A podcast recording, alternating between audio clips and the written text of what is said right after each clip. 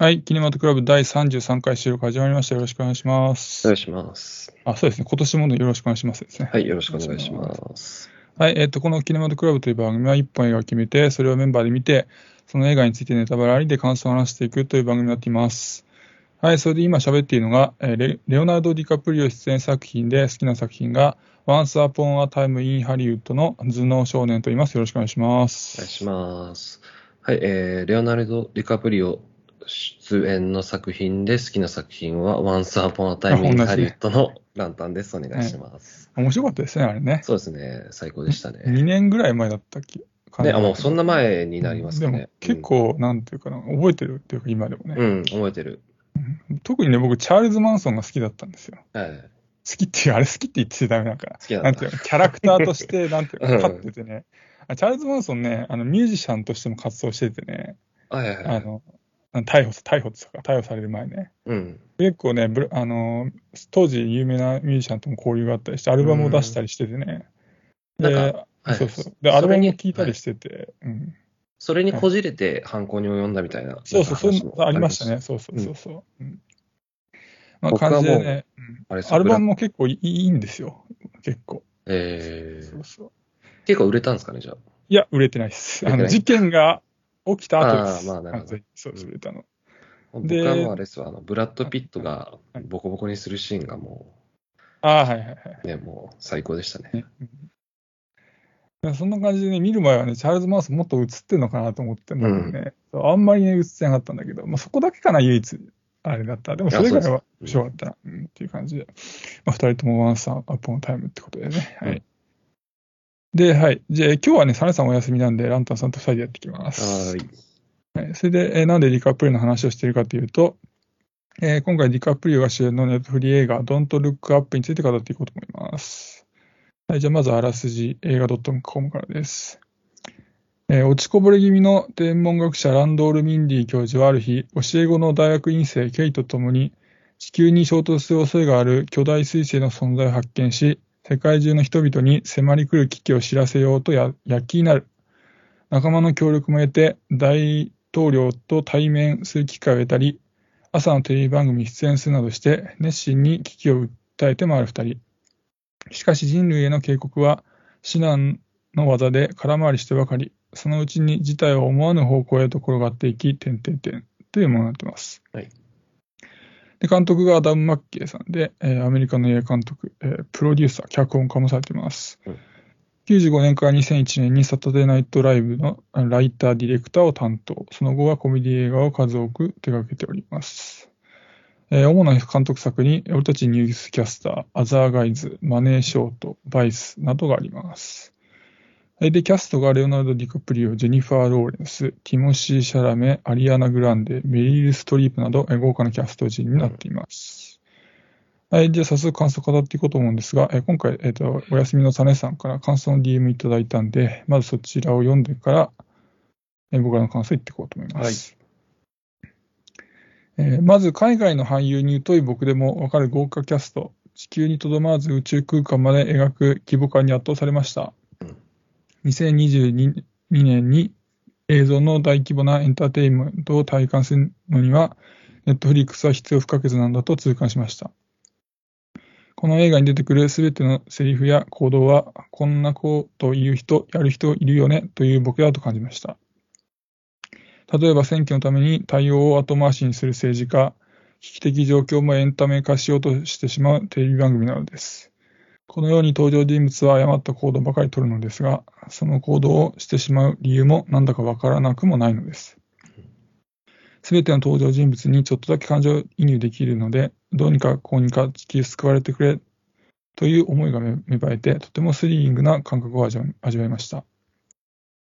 また、彗星を実際に目撃した人々は、ジャストルックアップ派とドントルックアップ派に分かれますが、うんドントルックアップ派は直面した問題に向き合うことができないという点で愚かだなとは思いますが、ジャストルックアップ派もそれを知っているところで何も行動できていない点は、ドントルックアップ派と一緒なので、おそらくジャストルックアップ派で虐がりな僕は痛いところを突かれた感覚になりました。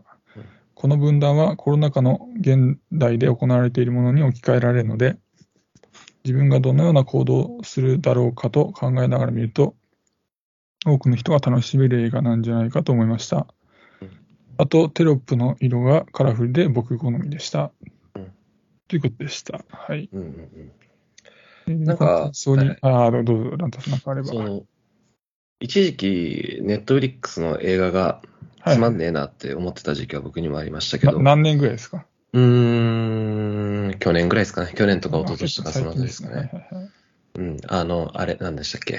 えっと、ヴァンパイア映画見たじゃないですか、僕ら。ブラッドレッドスカイ、あ、ね。そうそうそうそう。あれあれ一部では評判高いんですけどね。あ、そうなんですか。うんまたこんなん作ってんなって思ってたこともあったんですけど、でも最近のあの、パワーオブズドッグとかね、あの、うん消えない罪とか、まあ今回のドントルックアップもそうですけど、ちょっとやっぱりネットリックス映画はうん、あー僕まだ見てないですけど、かなり話題になってるじゃないですか。まあ、うん広告もかなり打ち込まれてるし。うん、だからそういうことを考えると、まあ、なんというか無視できない存在になってきてるんだなっていうふうな、改めて思いますね。うん。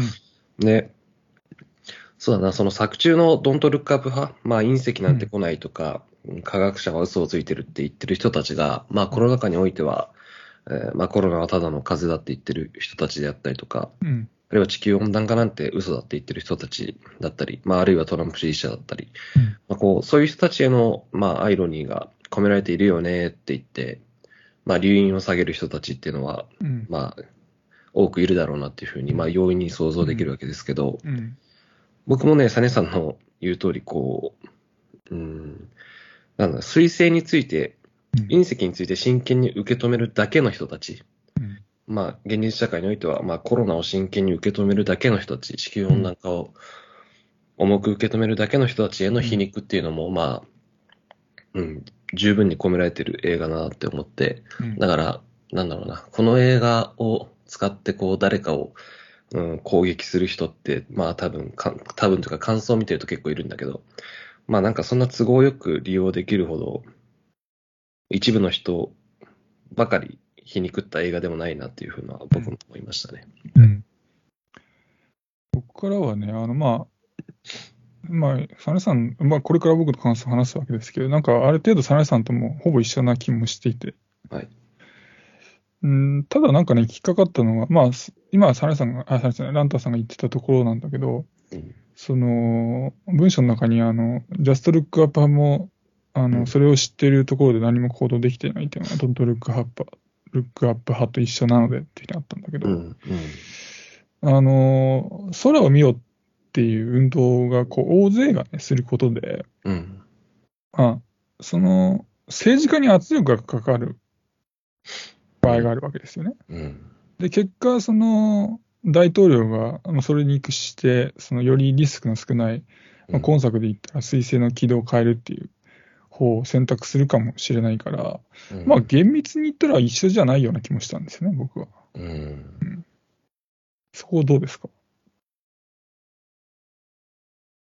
うん、いや、もちろんね、その、うんあの、うん、あの、うん空を見ろって言ってる人たち自身が、その、どうにかできる問題じゃもちろんないわけですけどね。うん、うん。うん。なんだろう、僕は、なんか、その、世論によって、うん。こう何か、為政者の人が行動を変えたって思えた経験がないので、なるほどね。別にうん。だから、まあもちろん、なんというかな。政治家に圧力がかかるっていうのはもちろんそうなんだけども、それって結局、例えば政治家にとってみたら支持率がどうとかっていう話になるわけで、それって別に、まあ、国民が政治家の行動を変えたっていうのも結果的にそう言えるわけですけど、でも結局のところ、その政治家も別に自分のためにやってるわけで、うん。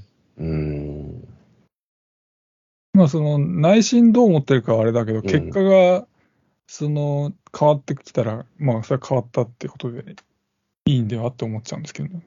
うん。まあだから、まあもうちょっと後々考えようと思った、言おうと思ったんですけど、うん。その、まあこの映画って別に、あの、なんだろうな、風刺、かなりそのコロナ禍とかその環境問題における人のあり方とか行動っていうのをうん。風刺できてはいる作品だと思うんだけど、うんそれをなんか作品の中にあまり落とし込めてないうん。なっていう気がしてて、だから、なんて言えばいいんだろあ難しいですうな。ね。うん。まあ、そのランタンさん、あれですか、そのでデモで社会はうん、変わんないと。変わんないと思ってる派だってことですね。はい。それはあれかな、その、うん、ランタンさん個人の云々っていうより、うん世代的なあれが大き大きいのかな？いや、僕の世代がみんなどう考えてるか僕は知らないうん、わかんないけど、わかんうん、わかんないけど、うんなんか、どっちかっていうと、まあ、明らかにもう違うだろうと思ってるのは、うん。うーん、だからもう、もう本当に、だから、いあの、学生運動の時代ってあったじゃないですか、僕ももちろん生まれてないですけど、うん。あの頃って結局は、あの、本当に社会は大きく変わらなかったけれども、うん。社会が大きくう、うなんていうかな、動い動いて、その、すなんていうのかな、革命は起きなかったけれども、うん。ある程度、もちろん当当然政治家はそれで、そその学生運動で学生が主張するところを考えながら政治をやる必要があったから、うん。そのまあ、学生運動って敗北したってことになってるんですけど、うん。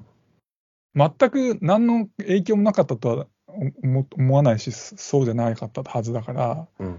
その世代の人って、デモで政治は変わらないとは思ってないはずなんですよ、その世代って。うん。うん。だからこそ、あの反原発デモってあんな人が集まったわけで。うん。うんでまあ世代のあれも大きいのかなと、僕はだからどっちつかずの世代なんだけど、うん。その親とかそういう人たちから、だからランタンさんの親とかって多分学生運動の世代じゃないんだよね。うん。うん。僕の親ってギリギリ学生運動の世代なんですよ。うん。だから、そういう話も聞くから、うん。まだちょっとそこに希望も持ってるうん。ないななん。て今話聞いて。まあ、あと、その、サネさんがどの層についてそれを言ってるのか、僕はちょっとわ、まあ、受け止めかねますけど、その僕が言ってるその、うんコロナを真剣に受け止めるだけとか、地球温暖化を真剣に受け止めるだけの人たちっていうのは、まあ、言ってしまえば、その、なんていうのかな、ツイッターとか、まあ、なんでもいいですけど、に書き込むか、書き込むだけ書き込んで、議論するだけうん。して、うんまあ別に行動しない人のことを指してる。うん。ですね。で、うん。で、その人たちが、じゃあ政治家に何か圧力をかけることに成功してるかっていうと、なんか僕も、僕はあんまりそのイメージは湧かないですけどね。まあ、コロナ禍で言うと、そもそもデモとかできないかったじゃないですか、うん。物理的に。うん。その中で、ツイッターで多分トレンドとか、当時いくつかあったじゃないですか、あのなんだっけ、10万円寄付しようとか、うんぬんとか。うん。あれは、例えば10万円給付のハッシュタグのかなりの数になったけど、あれは一定程度圧力がかかった可能性はあるかなって思ってるんですね。まあ、これ僕、別に僕の個人的な話じゃなくて、報道でもそういうのがあったから、うん。記事とかね。うん。まあ、ただ一方で、やっぱりその、うーん GoTo キャンペーンがあったりとか、やっぱり五輪があったりとかってうんするわけじゃないですか。うんだから、うん、だからなんですかねだから結局はそこはあれなんですよね。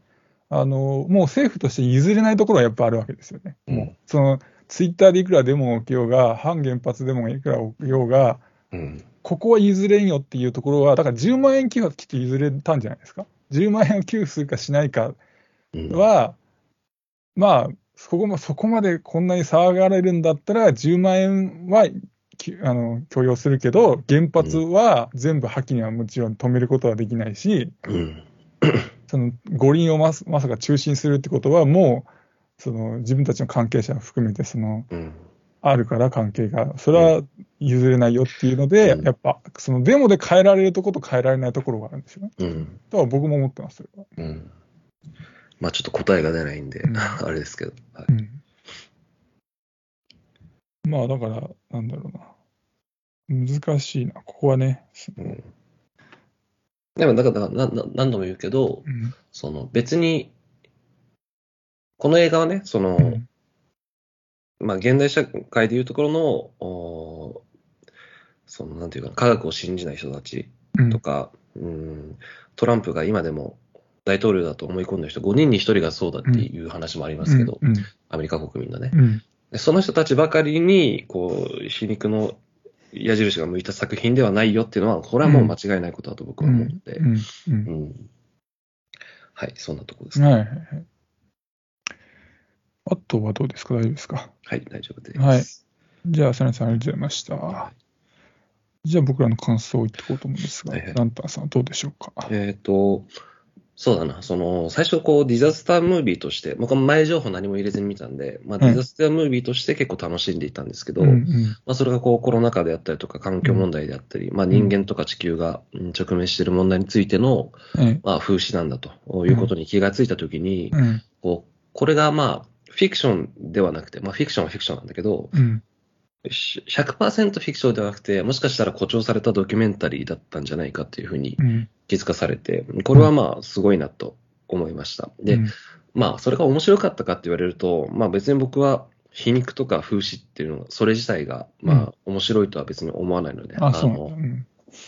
爆笑問題とか、ウーマンラッシュアワーの村本がね、あの漫才でやったりしてますけど、うん。まあ別にそれが面白いとは別に思わないんで、うん。ただ、まあ作品を見終わった感想としてはやっぱ面白いと思ったんで、まあちょっと自分で何が面白かった、この映画何が面白かったのかっていうのは言語化がちょっと難しいんですけど、うん。で、こう、登場人物たちの行動は、まあ、ところどころ誇張されてるんだけど、かといって、いや、そうはならないやろとか、現実に欠けるやろみたいなツッコミを入れたくはならないんですよね。で、こう、それがこう、登場人物たちの行動が、信じられる世界観っていうのを、うんまあ、作り込んでいる点っていうのは、うん素晴らしいと思いましたよね。あの、うん実際にこう隕石が来てもうんこうなるだろうみたいなことを言いたいわけじゃなくて、うん作品としてのリレリアリティラインに、まあ、説得力があるうんっていうのは素晴らしいなと思いました。日本じゃまず作れないんじゃないかなっていうふうにん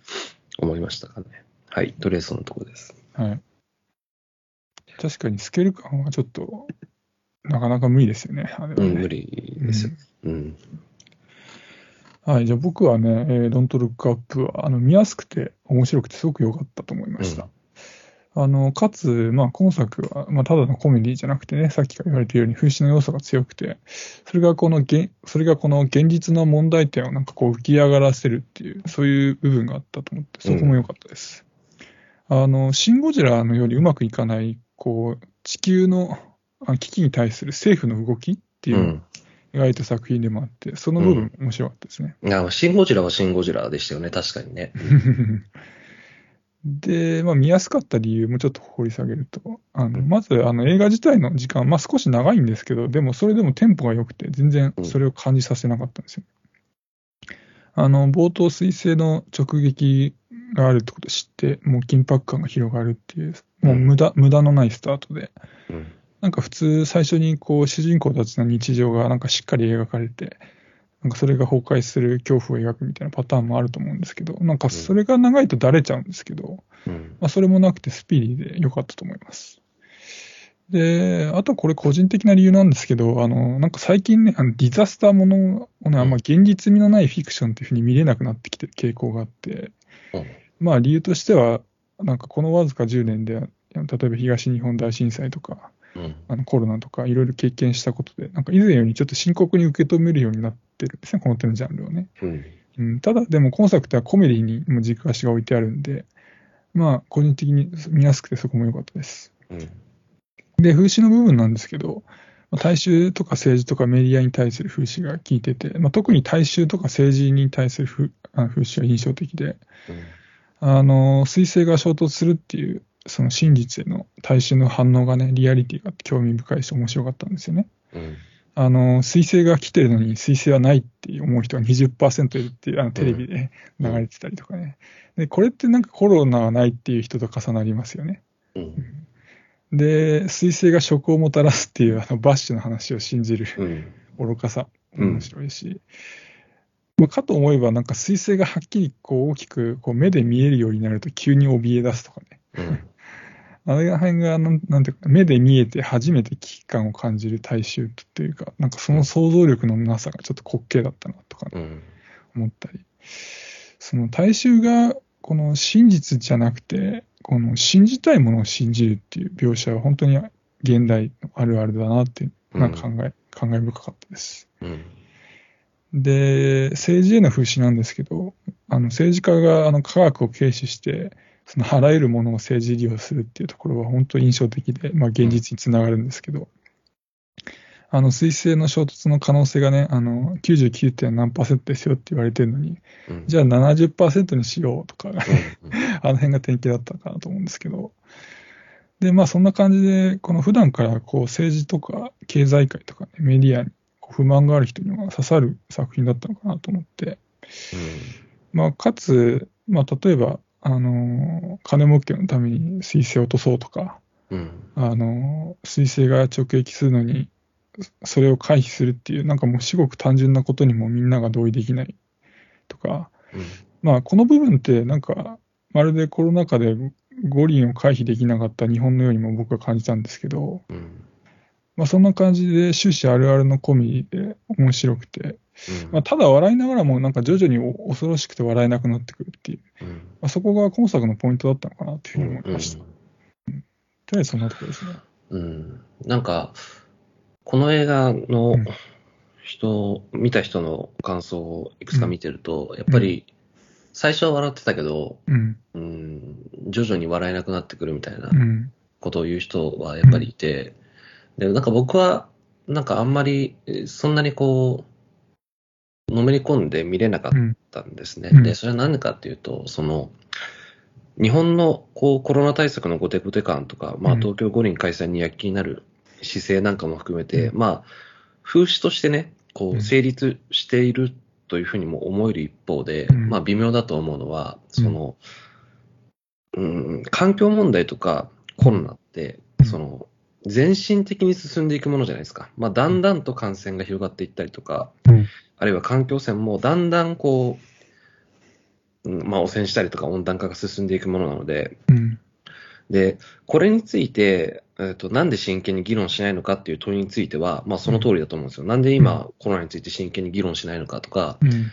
うん、環境問題とか地球温暖化についてなんでげもうその真剣に議論しないのかっていう問いについてはその通りだと思うんだけど、うんその 作中で問題になっているのは隕石の衝突なんですよね。で、うんこう印象的だったのは、まあ、彗星が来るっていうこともが政府からも発表されたのに、こう未だにこの間見た映画だったり、私生活のあれこれみたいな話をしているうん。ニュースキャスターたちに、うんこうディカプリオを演じる科学者が、まあ、ぶち切れるシーンがあったじゃないですか。うん。地球が消滅の危機なんだから、そんなこと話してる場合じゃねえだろ、みたいな。もっと重く受け止めろよ、みたいなことを言うんだけど、うんでもじゃあ、市政の人にどうしろって言うんだよって僕はちょっと思っちゃって、こううんどんだけ議論したって別に推薦なくならないし、うん。その、この危機をしのげるかどうかなんて、結局政府とか、まあ資本主義の頂点にいる一部の人たちにしか決定することはできないわけで、うん。その、現代社会とか実社会の問題を風刺する。コロナとか環境、地球温暖化の問題について風刺することにはうん成功してると思うんですけど、うん。それをなんか作品の中に落とし込むこと自体にはやっぱり無理があったなっていうふうに僕は思ってて。うん。らこれが例えば隕石じゃなくて何かこう人類の多くがその問題についてちゃんと考えればうん。解決できる問題であれば、まあより面白かった気がしますね。まあ例えば、全然わかんないですけど、例えば、うん。なんか、神様がいて、うん。人類の8割がイエスのボタンを押せば、うん。うん地球を滅亡しないで済むみたいな、まあ、別にそあのこのこのまま適当ですよ。あの、うんあれですね。うんななな何かこう、僕らにできることのある問題であれば、より面白かったかなというふうにうん思いますけど、うんそうじゃなかったんでね。あのーだからやっぱり最初の話に戻っちゃうんだけど、結局、その市民とうん。すあの政府がこうつながってるっていう感覚がないと、うん。あのーなんていうかな、この映画に対,、対してちょっと疑問が出ちゃうかな、じゃあ。あーまあそうでしょうね。だかうんら、なんか、まあコロナ禍になって、まあテレビとか、まうんあ実生活の中でも、コロナについての議論ってたくさんあるわけじゃないですか。うんいろんな人がしてるわけですけど、僕はそれを、なんか自分の問題として捉えられたことって、ただの一度もなくて別に。うんな、まあコロナで、コロナにかかった身内もいなければ、うん近くにも別にいないし、僕自身がコロナにかかったかどうかもわからないんで、別に症状が出てないからね。うんだから、まあもちろんある、科学は信じてますし、それがあるし、っていうことも分かってますし、うん。それによってたくさんの人が亡くなってるっていうのも分かるんだけど、うん。その議論をされたところで、それを僕の問題だと思ったことは正直ないんで、うんそういうのも関係するかなというふうに思います。その、なんだろうな。どっちかってでもコロナっていうのは、うん本当に僕らが例えば普段行き来する道にあるかもしれないものじゃないですか。うん。そうですね。となると、他の政治的な問題、うん、例えば何がいいかね。まあ、いろいろあるんだと思う。例えば、あれだ、去年の話題になった、去年か今年か忘れたけど、例えば、桜を見る会とかさ、あの、うんも森かけの問題とか、ああいうのが自分と関係ないっていうのは、なんとなく話としてはわかるんだけど、うん。コロナも関係ないっていうのが、ちょっと意外というか。いや、コロナも関係ないというか、その、なんていうのかな、その、自分がどういうふうに行動するかっていうのはもちろん関係があるんですよ。例えば、その感染リスクをできるだけうんうん。犯さないとか、自分の日々の生活のあり方についてはうん、考えることはあるんですけどうん、うん。うん。別に誰かがどうしたとか、うん。その、うん、なんていうかな、その、うん、例えば、うんえーその、ラッパーたくたちをたくさん集めたイベントで、名古屋のね。うん。どっか、な、な、そのどっかの業者がなんかやりましたみたいな話について、別になんかあんまり真剣に議論する気になれなくて、で、まあそれは、ううん。ピンポイント、その、そのフェスがどうしたみたいな、ピンポイントの議論は確かあんまり意味ないような気も僕もするけど、うん。だから、その、うん、だからその、なんていうのかなコ、コロナ、コロナでこういう困ってる人はいます。うん、じゃあ、こうこうこうした方がいいよっていうふうな声が、うん。を大勢の人が上げることによって政治が変わると思うかどうかっていう、この意識の違いで、うん、この映画の見え方が変わってくるってことなのかな、じゃうん、それもあるかなと思いますね。その科学というものを信頼した上で、うん。自分の思うことだけを、日々の生活を粛々とやるだけだなっていうふうなには、に僕は思うんで、あ。うんうん。だから、人々の行動がどうとかっていうのは結構どうでもいいんですよね。そのうん、ちなみに、ランダーさんは、あの、昔、あの、民主党政権になったじゃないですか、はい日本って。はい。いああの頃は覚えてますか？や、もう全然覚えてないです。多分僕がだって小中学生の頃ですよね。そんな前だっけ？うん。だってうん2000、2011年ってまだ ?2011 年は、えっと、民主党政権ですね。ですよね。うん、なんで、そのぐらいの時期なんで、てなるとまあそう政治に興味あるわけないですよ。そうそうあ、そっか。まあ、日本で直近で言うと、その、わずかその数年しか変わってないし、うん。で、まあ、ここ10年、まあ、10年っていうと民主党政権になっちゃうんだけども、うん。まあ、その民主党政権の前はずっと自民党政権だし、ここ最近も安倍一強って言われるぐらいずっと自民党政権だし、うんその最近の空気についても、その日本の政治って変わりにくいっていうふうに思うの当然だし、うん。だからその、その、し大衆市民と政治がつながってないって、そういう感覚になるのは確かわかるんですよね。うん。ただ、アメリカにして考えると、アメリカってやっぱり揺れ動きがあるわけですよ。そのトランプでひひひどいってなったらバイデンになるし、うん。そうトトトランプの前はオバマだったし、うん黒人は初の大統領だったしっていうことで、でこうやってゆ揺れ動くから、そのアメリカ人が見ると、もしかしたら、その、なんていうのかな、市民が声を上げることで、もう政治はちょもう直で変わる変わる当たり前っていうような感覚があるのかもしれないような気がししましたね。であと、まあ別にそのせい、なんか政治によって何でも解決するとは僕は思ってなくて、やっぱり、うん。その政治家がどうしようと別にコロナはあるし、うん。ね、地球温暖化も絶対進行していくだろうし、別にう。ん。だから、なんだろうな。うん。その政治家がいてもコロナあるし、それは当然そうなんだけども、はいそのコロナがあるはあるんだけど、それがもたらす結果が変わってくるっていうふうにはか考えたりしませんか？た例えば東アジアで言うと、うん。そのまあ、ちょっともうコロナの話になっちゃってるけど、はい。いわゆるファクター X って言って、その東アジアにはきの人たちの間では何か免疫の何かがあって、結果、コロナの被害が欧米に比べて少ないんじゃないかっていうふうな意味でファクター X って言われてるんですよね。はい。で、そそういう何か守られているっていうふうに専門家が言われているその東アジアの中で日本って突出して死者が多いんですよ。うん。ってなると、これはじゃあ政治の問題なんじゃないのっていうふうに言われたりするわけですよね。うん。ってなると政治家が政治家が違ったり、同じ政治家でも違う政治をすることによって、コロナはあるんだけども、その日、うん結果が変わってくるっていうふうに考えたりしません？うん。うん、まあ、そうなんだけど、例えばじゃあ、緊急事態宣言が出なかったら、うん。みんな外に出るじゃないですか。でうんそれって別に、なん、なんて言うんだろうな。うん、な、なんて言えばいいんだろうな。別に、政治家が緊急事態宣言を出そうが出さないが、うん。別に外に出なきゃいいと思うんですよ、僕は。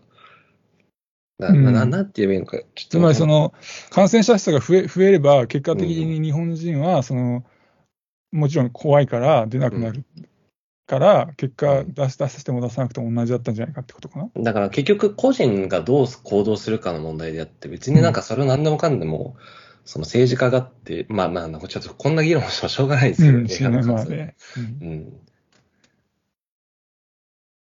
まあ、うん、だから、あんまり、なんだろうな、政治、政治に期待してないとかそういうことなのかな？そうでもない政治に期待してないし、だからその、うん、まあでもこの映画についてはとにかく、そのな、うん何かこう、国民一人一人が何か行動を起こすことで、うん。何か解決できた問題って僕はないと思うので、うこん、の中でね。そう、だから、うーん、だから、その、この映画が、この映画の人々の行動っていうものが、うん、えっと、コロナ禍とか環境問題に対する人々の姿勢とか行動を風刺してるっていうのは理解できるけど、うん、それによってこの映画がじゃあ魅力的というか、それをうまく作品の中に落とし込めてるかっていうと、うん、問題は隕石なんで、うん、全然そんなことはない気がしてて。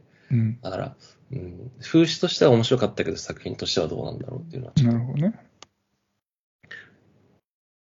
了解です。えー、じゃあ僕のちょっと話、はいは話題変えていいかな、じゃあ。はいえーっと、じゃあね、ちょっとじゃあキャスターについて触れていこうかなと思うんですけど、あのーまず主演のディディカプリオなんですけど、はい。なんかいい意味でね、ディカプリオ感なくてよかったなと思って。うん。うん。あの、す体重のうん増えてる感じとかね、あの、おどおどしてる感じとか面白くてよかったですね。あと、あの、マーク・ライアンスがあの演じたバッシュの CEO いましたけど、うん。あのいけすかない感じも面白くてね、うん。喋り方が本当独特で面白かったです。うん。あと、あの、ジョナヒルが演じた大統領の息子、あの、首席補佐官でしたっけ？うん。あれもキャラ立ちしててよかったなと思って。あの、バッシュのあの機械、あの、ビーズってありましたけど、うん。あれの打ち上げの時に、あの物に乗りたいと書いてて、うん。おお覚えてます？物、物かよっていうね。うん。あれもおかしかったし、あの、最後に地球がもう崩壊してるんだけど、いいねよろしくねとか言っててね、うん。最後に見ました、エンドロール。はい、見ました。あれもあれちょっと笑っちゃったし、あのなんかトランプの子供があのトランプ政権の中に入ってたうん。でな大統領補佐官みたいなねそうそうあれのパロディかもしれうないですね。ん。あとはあのロン・パールマンが演じてたあの彗星の軌道修正するためのあの打ち上げ機に乗ってたあのじいさんがいましたけど、うん。まあ、あれアルマゲドンの、ね宇宙船に突っ込んだじいさんのパロディだと思うんですけど、まあ、アルマゲドンのあのシーンはいいシーンなんですけど、まあ、確かになんか、ドントルックアップみたいに、あの、あんなこと言ってそうだったな、っていうふうになんか見たら思思って面白かったです。あとはね、あの、ちょっと過去作との比較もちょっとしとこうかなと思うんですけど、はいあの、アダム・マッケイ監督の過去作って、あの、主要なので言うと、俺たちニュースキャスターとか、アザーガイズとか、うん。マネーショートとかバイスがあると思うんですけど、あの、俺たちニュースキャスターとアザーガイズって割とスケールが小さい作品で、で、まあコメディに振り切ってたんで、なんか個人的に途中でちょっと興味失うパターンも多かったんですよね。はい。で、マネーショートはあの、サブプライムローンがテーマで、まあ割と、あある程度僕知ってた、た多少知ってたつもりだったんですけど、それでもちょっと専門用語が多くて、ちょっと乗り切れなかったっていうのもあったりとか、あと、バイスはあのイラク戦争がテーマで、まあ、スケール大きいし、自分がニュースで見てきたもんだから、まあ、鑑賞中興味が持続する作品だったんだけど、こっちは割とシリアスで、うん。興味深いんだけど、まあ面白いとはまたちょっと違うのかなみたいなうん。感じだったんですけど、まあそんな中、このドントルックアップでは、まあスケールの大きさとディザスターとか SF とかの要素もあったりね、して、まあ、あとは風刺もふんだんに入ってて、なんか過去作と比べるとエンタメ性が増してて、監督の作品の中で一番好きだったかなって思いました。うんうんどうですか？あの、過去作見てます？いや、僕、アダム・マッケイ作品多分一個見てないんです一よ、ね。個見てない。うんはい。バイスとかも話題、なんか副大統領がどうみたいな。そうそうそうそうそうあの、チェチャーリー、チェチェーリーだっけなんだっけ？ちょっと忘れちゃった。うん、なんか話題になったのは知ってるんですけど、うん見てないんですよね。あ、うんアントマン見てんのか。アントマン、ああ、そっかそっか。でもこれ、あアダム・マッケイが脚本家として参加してるだけなんだ。うん。だからアダム・マッケイがうん。監督した作品は見てないですね。サブ、サブプライムローンの話とか興味ないですか、うん、興味ないな。興味ないときついっすよ、あの仕事うんちょっと、ああ、だな。うん。意外とね、本数多いんですよね、監督作ね。うんキャストはどうでした？なんか、これこの子良かったとか。キャスト、あ、なんかそうだな。僕ちょっと、アリアナ・グランデすげえなって思ったんうですけど、ん。良かったですね、ライブシーンがね。いやライブシーンがどうとかっていうよりも、あ、そうじゃなくて。なんかアホな、その SNS インフルエンサーというか歌手として出てたじゃないですか。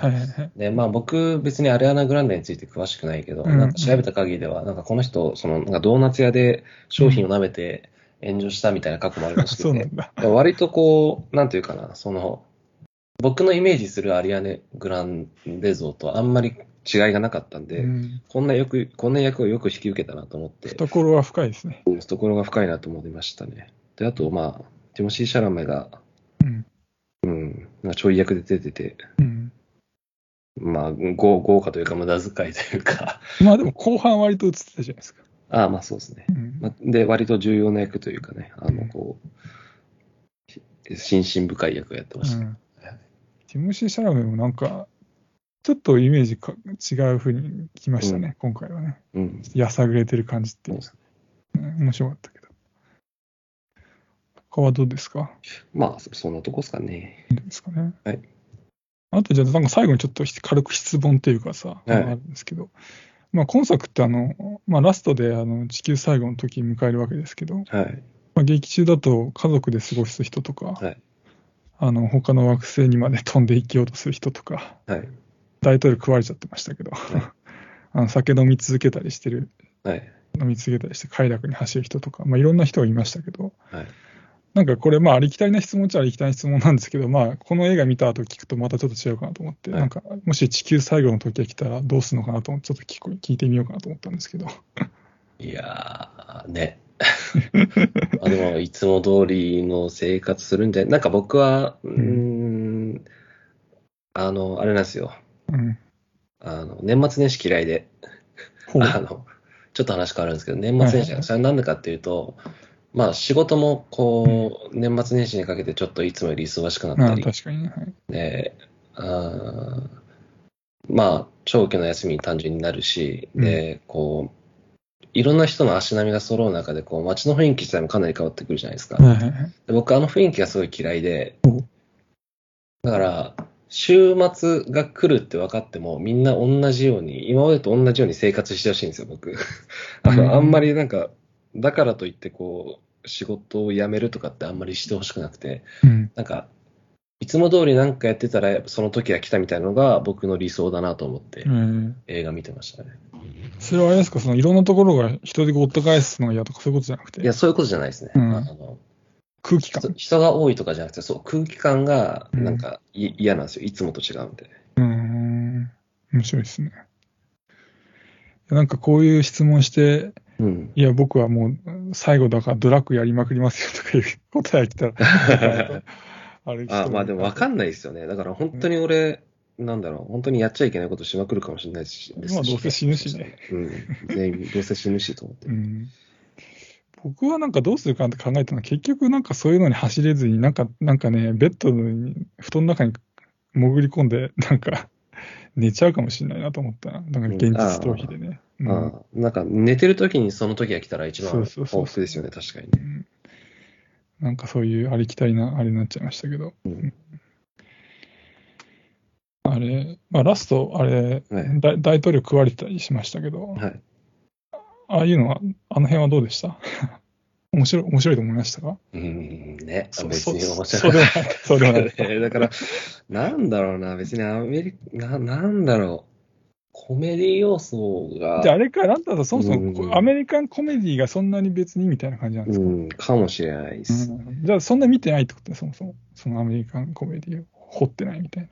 うん、アメリカンコメディ掘ってないし、あれ？ホームアローン好きですよね。ホームアローン好きですね。なんだろうね、なんか別に、アメリカ人の言ってることが面白いと思って笑えたこと別にないんだよな、別に。ホームアローンが面白かったから、あのーその周りの作品を掘ってみようみたいなのは。そこまでじゃなかった。うん、特にないですね、別に。うんで、まあ、単発単発でなんかあればちょっと見てみるけどぐらいで、そもそもコメディがあれだからっていうのもあったのかもしれない。じゃあね、うんこの作品が乗れなかったのは。うんなるほどね。はいはい。まあでもなんか世間的にはあれですね。結構、ね、すごい評価高いさです。騒がれてますね。うん。じゃあまあそんな感じではいいいですかね。はい。はい。じゃあ今日はこんな辺にしときます。ありがとうございました。失礼しありがとうございま。ますした。